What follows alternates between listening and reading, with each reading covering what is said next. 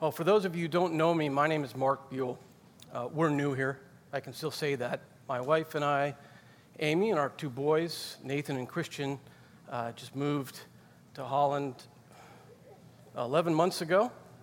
Uh, we love it here. Um, we're so encouraged to be here with this church. I'm just, I'm not sure I really feel like I need to preach anything. The way that God was lifted up and Christ was raised, our Savior was magnified, even in the teaching of the children. We're just so thankful to be here. Uh, people often ask, How did we, after we moved, how did we find Ventura? Actually, just as of Friday evening, I was taking the train back from uh, Chicago to here. A woman sitting next to me, uh, she was a believer, and they just moved to Grand Haven, and she was asking about finding a church. And she said, How did you find Ventura? Uh, I said it was basically because of two men. There was Mr. Google, and then there was our pastor from our previous church. So when Amy and I decided to move, we started researching the internet about finding churches that had the same heart that we did, doctrinally aligned. You know, we like the colors of the chairs, whatever it was. Um, and so we did our research, and our pastor said, Well, let me, let me help you. I, I kind of know some people, and I'll do some research. And so he went off, and we came together, and in God's providence, both of us just said, Well, I think about this place, Ventura Baptist Church. And we started listening to uh, some of the podcasts. Uh, I, we were just excited to be here, and uh, still are. So I want to thank you for being a faithful church. Just, um, I want to thank you specifically as just, you know, recently Amy's father passed away, and I just appreciate the cards and the prayers that you all have uh, provided and encouraged us with. It's, um, it is a rarity and it is an encouragement to see a church that actually values prayer and lifting up other people. And um, so we're very grateful and thankful for being here. Uh, again, just real quickly, I have two boys, Nathan and Christian. Nathan, uh, I think you've heard, he's been up here singing, he loves to sing. Uh, Christian is in his senior year at uh, Northern Illinois, uh, getting a degree in special ed. Um, my mom is here also. Uh, she tends to just follow us. I mean, everywhere we go, she comes. so, um, well, before kind of an introduction there, but before we dig into God's Word, um, we want to be dependent upon the Holy Spirit for whatever He says. Um, so let's uh, pray together. Good. Father, we praise your holy name. You are awesome, powerful, all knowing, the creator of, of heaven and earth and all things. God, when we consider the works of your hands, the heavens, the creation, history, we have to wonder what is man that you care for us, that you are mindful of us.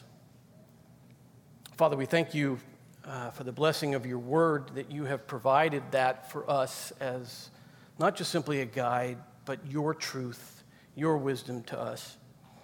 I thank you, Father, for this church. I thank you for the gathering of us here at this time in history.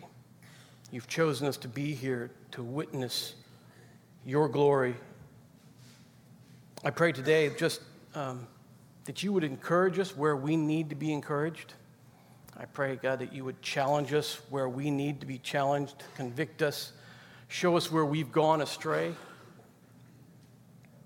Father, I pray for other churches around the globe and uh, in the Holland area. I pray that your gospel would be proclaimed boldly and unapologetically, and that people would turn to you, Father, submit their lives to you. I pray for myself. God, I pray that you would just um, get me out of the way. Father, I pray that uh, you would give me wisdom and discernment and clarity. And yet, Father, not as Paul said, that it is not with any wisdom or words of eloquence, but God, with a demonstration of your Spirit's power. And finally, I pray, God, that if there's anybody here who does not yet know you, or perhaps has strayed and has forgotten you, I pray, God, that their souls would be encouraged I pray that you would move in their hearts. I pray that you would convict them and help them to see that they need a Savior, and only you are that Savior. And Father, it's in uh, Jesus' name we pray. Amen. Our main point this morning from Romans 14, verses 1 through 4, is in light of the mercies of God and the embrace that we have from a welcoming God and a sustaining power, we as believers need to live transformed, sacrificial lives, striving for unity and peace in the body. I'll kind of show you how we got there. Um, now, I'm an IT guy, so I like outlines, I like bullet points. Um, so let me kind of take you where we're going to go today. We're going to, we're going to look at how did we get here? I think you've probably heard this. Context is everything.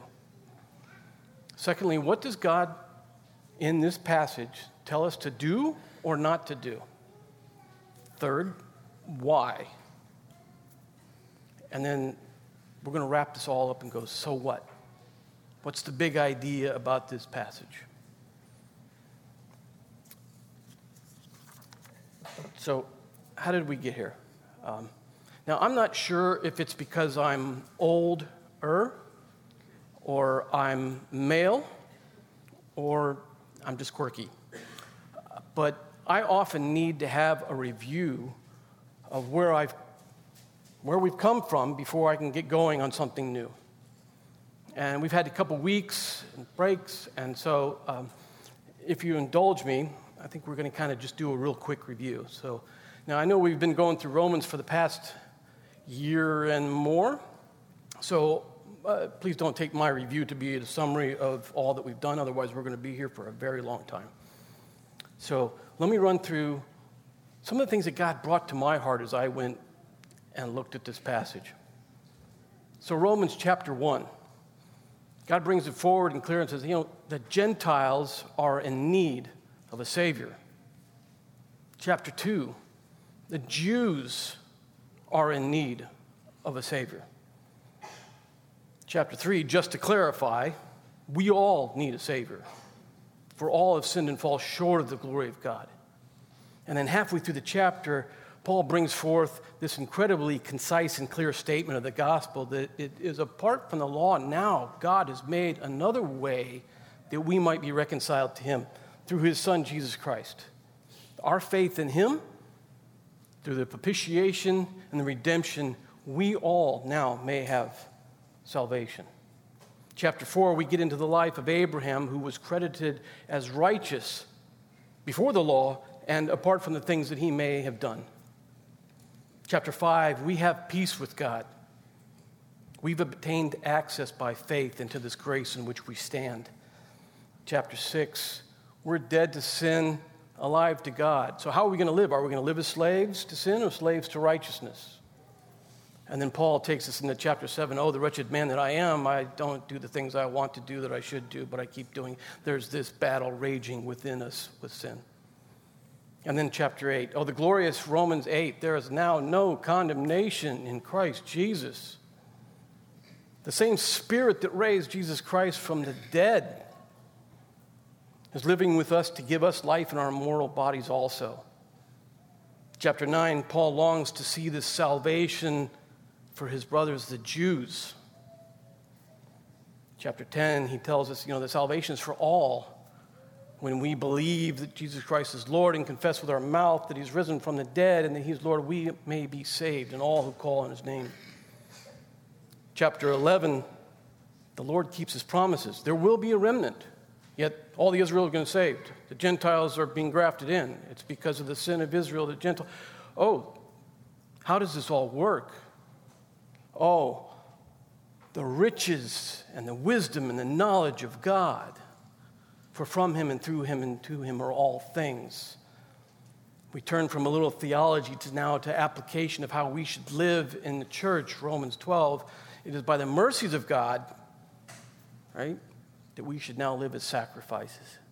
And chapter 13 takes us in, in light of that. How should we live towards loving our enemies and the authorities? And he ends chapter 13 with this powerful statement of wake up, put on Jesus Christ as your Lord and Savior, and make no provision for the flesh to gratify its desires.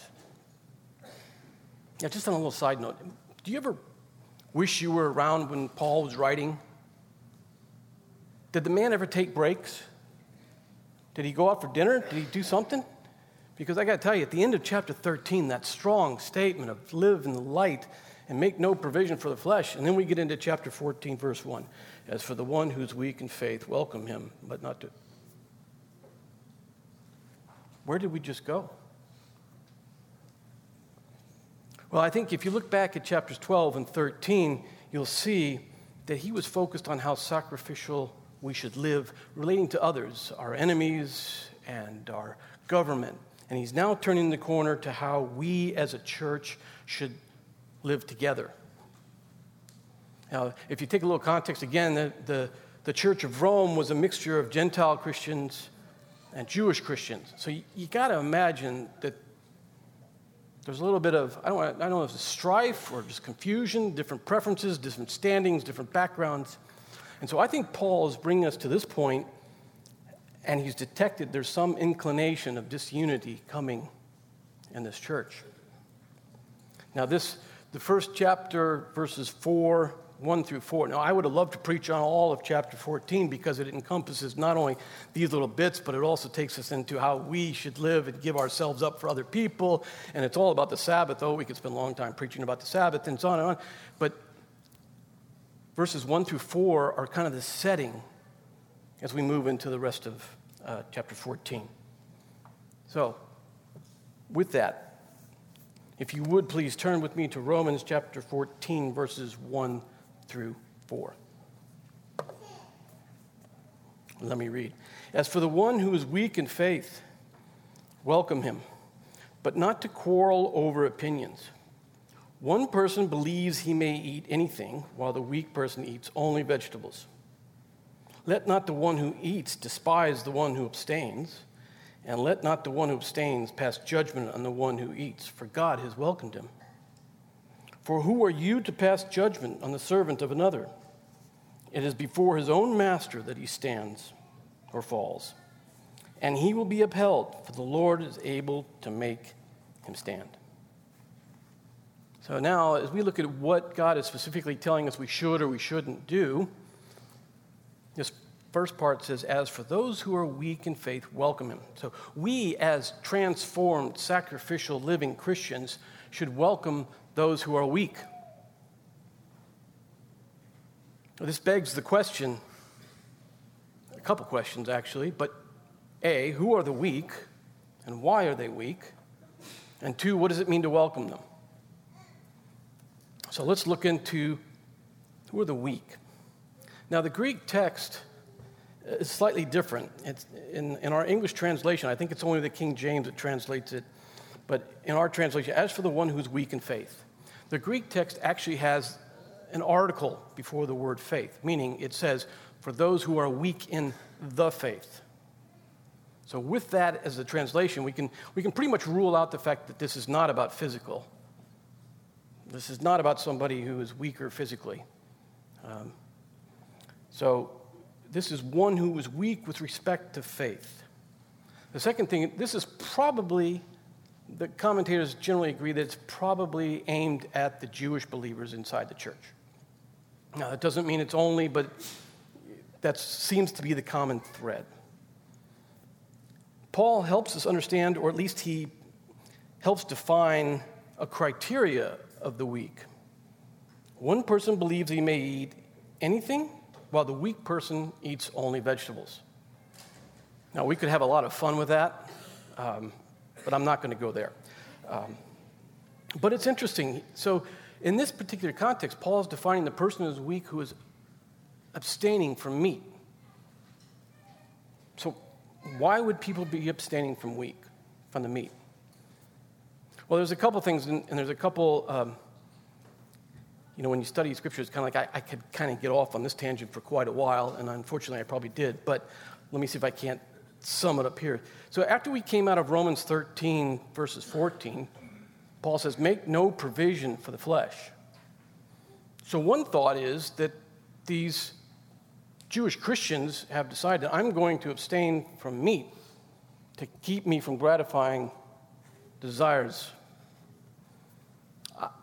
I don't think that's really right.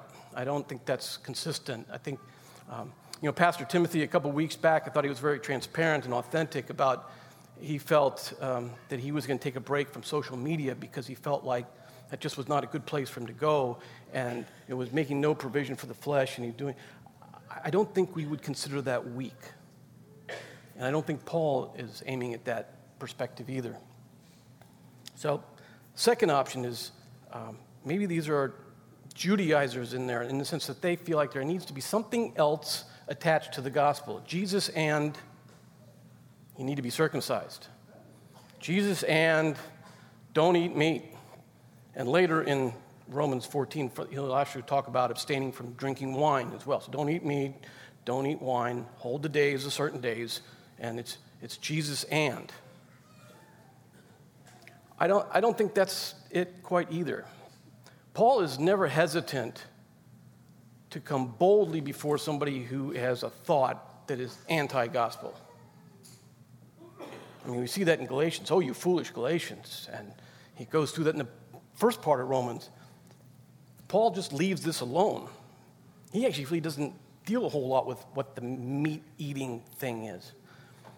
So I think the third thing is that these are probably people who elevate the Old Testament rituals, and they're kind of in bondage to, I, just can't get out of this old thing.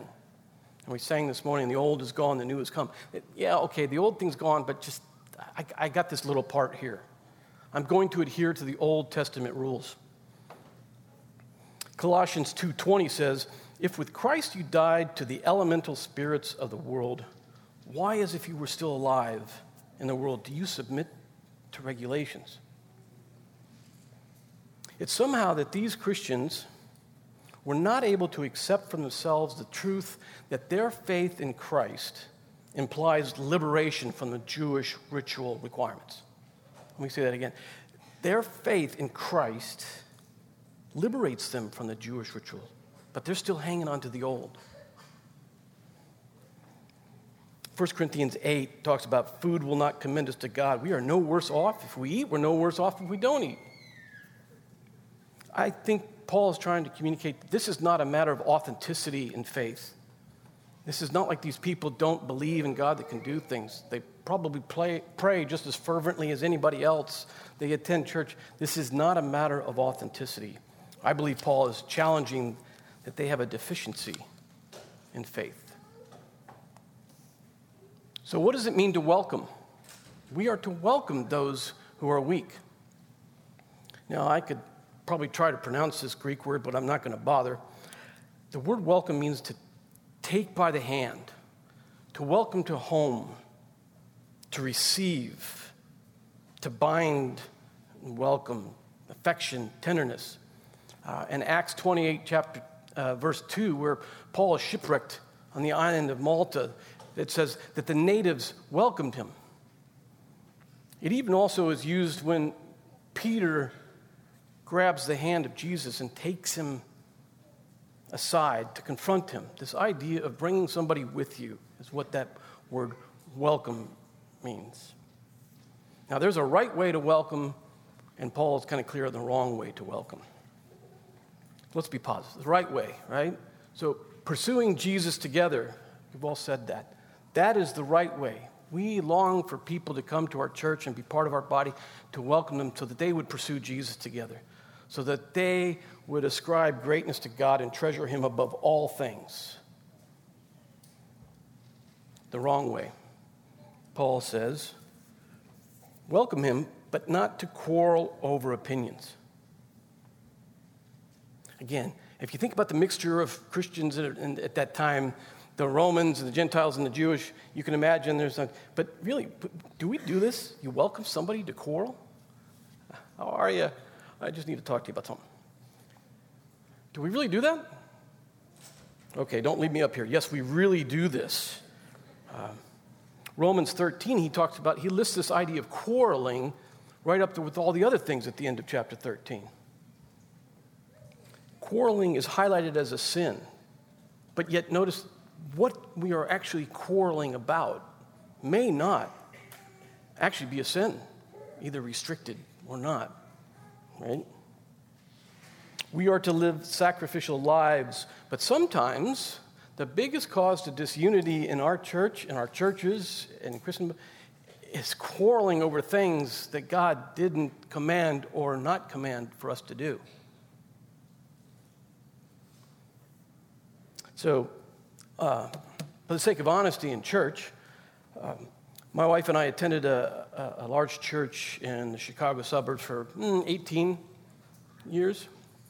And um, unfortunately, to my shame, there was a point at which I realized that I was more proud of my church than I was the gospel. I would invite people to church because I wanted to ha- have them see the right way to do things. Mm, Sunday school versus small groups, pews versus chairs, see my preacher. I know that you have some convictions, but let me, why don't you come to my church so you can see how this might be? This quarreling. And then when they would push back and they would say, I don't agree with that, then somehow my voice would automatically raise and get a little louder about the topic. We are to welcome people not like that. We are to welcome them and accept them. The second point those who are transformed and living sacrificial lives do not judge others who hold different preferences. Now, I say that, but let's re- realize that Paul is not talking about the fact that I like blue and you like green. It's a little deeper than that. So, verse 3 says, Let not the one who eats despise the one who abstains, and let not the one who abstains pass judgment on the one who eats. This word despise. So the NIV translation is pretty weak. It says, don't look down. Now, this word actually means mock or ridicule, reject with contempt. Acts 4 1, where the apostles challenge those who have rejected Jesus as the cornerstone. Luke 18, this is where the Pharisees and the tax collector and the Pharisee says, Oh, I'm so glad I'm not like him. This, this contempt. Okay, so strong believers are those who are free in their liberty and understand what Christ has done for us. Why and how do the strong despise those who are weak? Well, as I spent some time confessing and uh, examining my life, I think sometimes when I look at somebody who holds, not necessarily a sin, but holds some standard that I see as either foolish or is a little bit more restrictive than I think it ought to be, I realize I wonder if they're sometimes a little more devoted or committed or more zealous. My faith kind of becomes insecure. I then puff myself up and go, you know what? It's because they're wrong. I don't like people who are wrong. I often found myself thinking it was more important for me to be right than to be righteous. Let not the strong despise the one who abstains. And then he turns the coin on the other side, and let not the, the one who abstains pass judgment on the one who eats passing judgment, we often use this term, you know, don't judge somebody. And I, I think that's just, we overuse this term. This idea of passing judgment is actually very serious. It's dooming somebody, it's, it's denying them salvation to an extreme, it is condemning and censoring, it is taking on God's role. That's not us. So, again, if we look at on this side of the coin, the weak, why would they judge someone for choosing their liberty that they feel free in Christ to do? Well, I think sometimes we, they often look at those who are strong and have liberty as rule breakers. They have no sense of conviction. They don't take God's commands seriously. They're loose, carnal Christians. So we are to welcome the weak, and we are not to judge others on their preferences. Finally, in this section, Paul brings up the fact that we, as transformed, sacrificial Christians, do not play master of others. If we read verse 14, 4a, who are you to pass judgment on the servant of another? It is before his own master that he stands or falls. And we got to love Paul. He, he, all through the book of Romans, we see this, this element of almost sarcasm, right? Who are you? Um, what should we say then? Well, obviously, the answer is implied that you are nobody. Um, this word servant is not bond servant that we often see, but rather an employee paid servant. Paul turns the corner a little bit. In the previous verses, he was talking about judging actions. How quickly do we turn now to where Paul is taking us as we judge the person? Quickly we get from, I don't like the fact that they don't watch movies. I think it's fine to watch movies. Who? I just don't like them. I don't think they're good. I don't think they're right. I don't, all of a sudden, we've just turned a corner over to judging the individual person. The Pharisees on confronting Jesus and his disciples when they were eating grain, and all this confronting. If we turn over to James chapter 4, verse 11, he says, and I'll just read it to you. Do not speak evil against one another, brothers. The one who speaks against a brother or judges his brother speaks evil against the law and actually judges the law. But if you judge the law, you're not a doer of the law, you're actually a judge. There's only one lawgiver and judge. He who is able to save and to destroy, but who are you to judge your neighbor? Colossians 2 backs it up and says, Don't let anybody pass judgment on you in question of food or drink Then he goes on the second part of that, and he says, It is before his own master that he stands or falls. Again, this, this word master, lowercase, uppercase, it probably applies to both in our world that we live in of, of our employers, right? I, with all due respect, a lot appreciate all your input, but you don't pay my salary. Okay? Don't judge me if I do a bad job because you still don't pay my salary. This idea of standing in favor or falling out of favor. Yet I think we can't go here without missing the point that this is also has an eternity principle behind it. This is obviously talking about the master that we all serve. There is only one master. And he is the one who's able to make us stand, meaning make us stand in the end day as well as today. It's only before Him that we stand or fall. I don't stand before as much as God has blessed this church and other churches, men and women of wisdom and able to articulate things. I don't stand or fall before you, and you don't stand or fall before me. But why? Who are you to judge other people like? That's not the case. Right? So, Paul commands us that we should welcome, we should not judge, we should not despise. Let's talk about why. So, if you were to read this passage, um, and you kind of notice that when I was going through those verses, I kind of left out some of the ending of each of the verses. We could read this without 3b and 4b, if you will, of those verses just like we would hear it today. Um, my father, who I love dearly, passed away six, seven years ago. Um, he graduated from Lutheran Seminary, but yet later in his life he turned to be an ardent atheist. Don't know where God may have grabbed him at the end. But his favorite saying, one of his favorite saying was, to each his own. If that man wants to eat steak, let him eat steak. That person wants only broccoli, let them eat broccoli. I mean, what's the deal? Why should we not judge people? Because it's a nice thing to do? It has some societal benefit to it? As a Christian worldview, one would expect that we're kind and nice. If you're not careful, you'll see the outcome of behavior and you'll interpret that as to the why.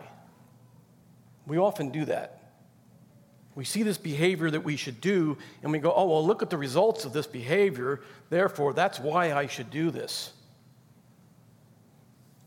Paul brings out two reasons why we should not judge or why we should welcome. Two of them. One, because he has welcomed us. And secondly, because he will make us stand. So let's look at the first one. Because God has welcomed him. Now, in, in the sentence structure of this uh, verse, uh, it ends in the last part let not the one who abstains pass judgment on the one who eats, for God has welcomed him. Now, the, the, the sentence structure is there, comma, that could be the weak one we're talking about, so he's welcomed the strong one. But most commentators agree that this can be contextualized to both the weak and the strong. But Romans 15, 7, welcome one another as Christ has welcomed you for the glory of God.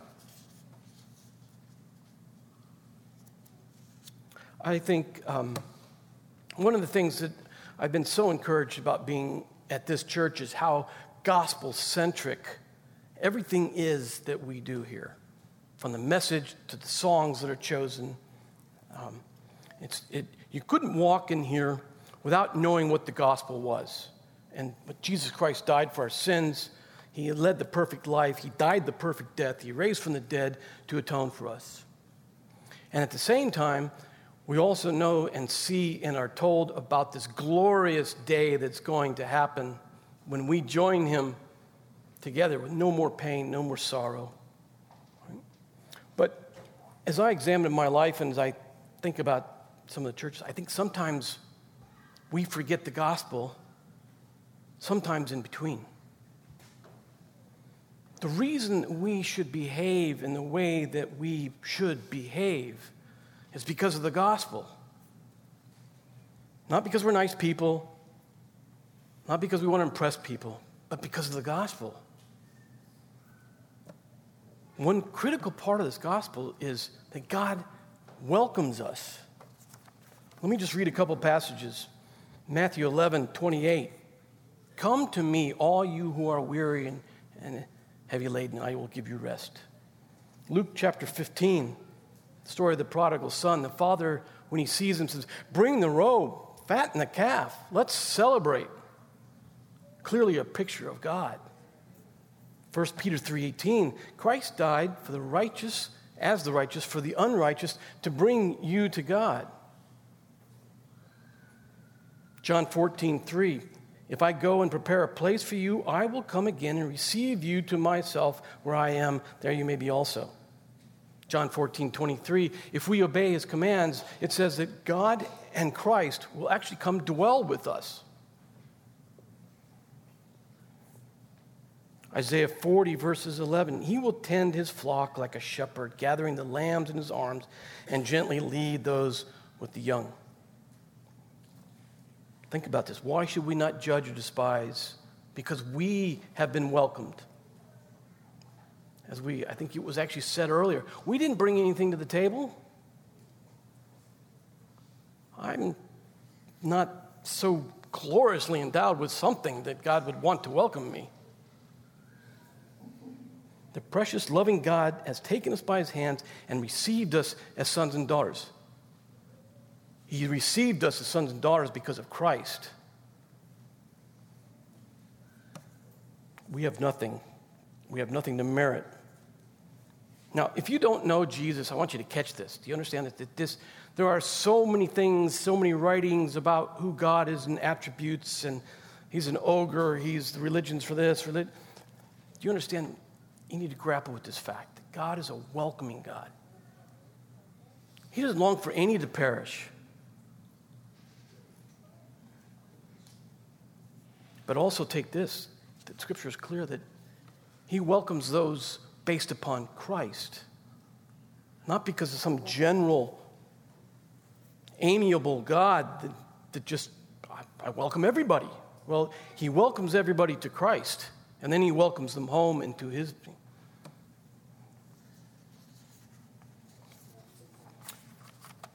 Second reason God welcomes us, but God is also to make him stand. The second part of the verse is Who are you to pass judgment on the servant of another? It's before his own master that he stands or falls. And he will be upheld. Why? For the Lord is able to make him stand. 1 Corinthians 1 8, it says, The Lord will sustain you to the end, guiltless in the days of our Lord Jesus Christ. Romans 8 33, 34. Who brings a charge against the elect? Jude 24, something we often read at the end of a service. Him who is able to keep you from stumbling and to make you stand in the presence of his glory, blameless with great joy. John chapter 10, 27, 28. I give them eternal life. No one snatches them out of my hand. Philippians 1 6, I am confident of this. He who began a good work in you will carry it on to completion. Romans 5 2. Through him we have obtained access by faith into which we stand. God is able to make us stand. But who are you to judge somebody else? It's God that's going to make him stand. Why do you think you cannot make him stand? Or why do we think we have something to contribute to that person standing? The answer again is we don't. Now, I don't know how this all fits together, but as I was thinking through this uh, about two weeks ago, I wish I'd sent in an email to, to the church because I, I had a song that I was really hoping we were going to sing. Let me just read it a little bit because sometimes when we sing songs, I know for me, I kind of get into the melody and I forget what it is. So I'm just going to read a passage from it and let's see if you can recognize it. Bought by him at such a cost, he will hold me fast. For my life, he bled and died. Christ will hold me fast. Justice has been satisfied, he will hold me fast. Raised with him to endless life, he will hold me fast. Till our faith is turned to sight, he will hold me fast. So I think Todd and I could agree that I didn't come up to him and say, hey, could you guys sing that song? We'll just go with that. So, one of the things that I also was challenged by is that um, God is going to hold us fast eternally. But even though sometimes people judge us or we judge others, we need to realize that um, my standing before God does not change based upon someone judging me, and their faith in Christ does not change based upon my judgment or assessment of who they are. Paul in 1 Corinthians 4 says, It is a very small thing that I should be judged by you or by anybody else. I do not even judge myself. That doesn't make me, he says, does not free me from things that are guilt, but I am judged by the Lord. John 21, 22, one of my favorite verses is that, so when Jesus confronts Peter and says, Do you love me? And if so, yes, feed my sheep. You love me, yes. And then they're done with that. And then the next part, you see Peter and Jesus walking, the disciples are walking away, and Peter kind of goes, uh, Hey, what about him? And Jesus says, almost in tune with Paul, What is that to you? You follow me. We are not to judge others. The reason why? Because he welcomes us, because he makes us stand, because of the gospel.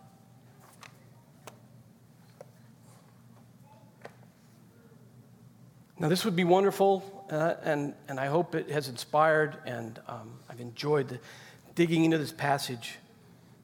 But we got to kind of wrap this up. And one of the things that we need to ask is so what? What is the manner of our lives in regards to these things? Do we merely want to be, as James challenges us to be, hearers of the word and not doers? Do we want to be like that man that looks in the mirror, walks away? I kind of forgot what I looked like. The point of that passage, while kind of comedic, is that there was no impact. So, so what about this passage? So let me challenge us in two areas. One is individuals. Let me just ask a couple questions, and these are questions I was asking myself. Is there someone whom you have despised because they are holding a tighter standard than what you think is biblically true? You need to repent. I need to repent. We need to go to that person and apologize. Secondly, brothers and sisters, are there things that are not specifically commanded or restricted that we have elevated to be equivalent to God's word and God's truth and things that He's telling us to do?